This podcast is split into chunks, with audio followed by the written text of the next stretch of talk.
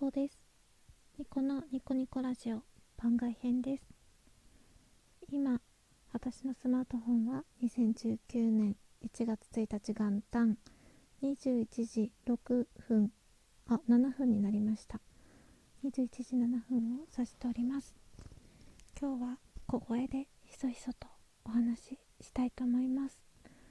あのなぜならラジオで前言ってたんですけれど今実家にいてお布団の中に潜ってイヤホンをつけてこそっと録音しているところです。マラソン6日目来年の自分に伝えたいこと。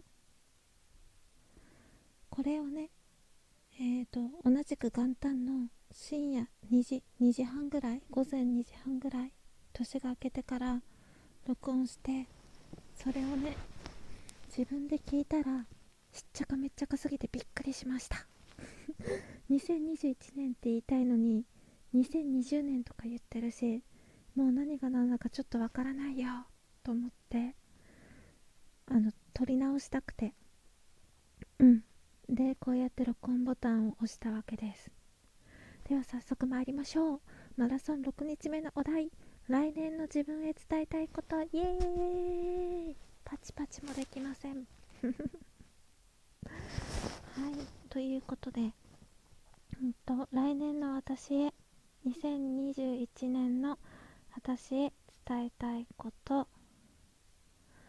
まさか宝くじがまた当たるなんて思わなかったよね。2020年も当たったのに2021年も当たるなんてラッキーすぎない。やばいよね。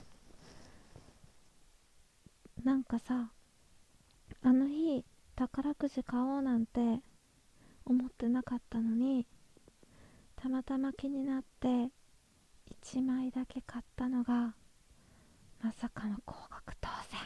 やりました。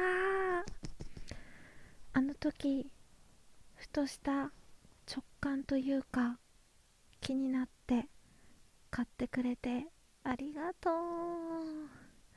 そして2020年の目標。自分に自分にとって進化というか充実感があって進歩してるっていう実感があって前に進んでるような達成感がある趣味とか仕事につながるもの。ちゃんと見つけれてよかったね。2020年に見つけて2021年に本格指導して軌道に乗ってたくさんの人を幸せにしてなおかつ自分も金銭的に潤って最高だね。生まれてきてよかったって一番思えたのが2021年の年だったね。おめでとう。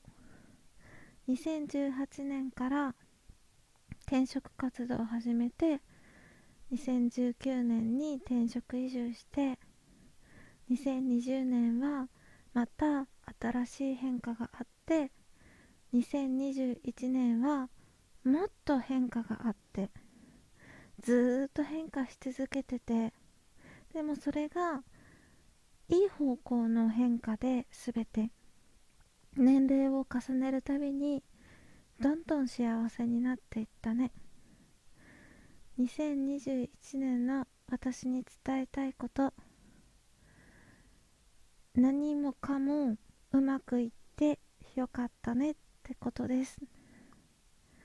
今日ですね元旦で実家に帰って甥っ子たちと遊んでてなんか NHK かどこかでやってたネズミのなんかアニメーションの映画があってそれにねすっごくいいセリフがあったんですよ。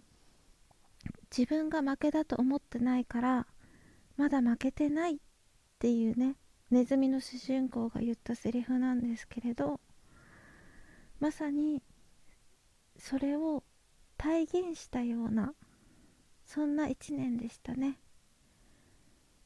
自分が諦めなければ自分が叶えたいことは諦めず行動したらちゃんと叶うってことを体現した1年でした。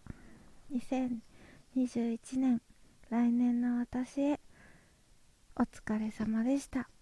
2022年も行動して自分をどんどん幸せにしていこうね。2021年の自分へ伝えたいことは以上です。ちょっと短いけどこれで終わります。同じような内容を何度も聞いてくれて ありがとうございます。明日も皆様にとって良い一日でありますようにニコでした。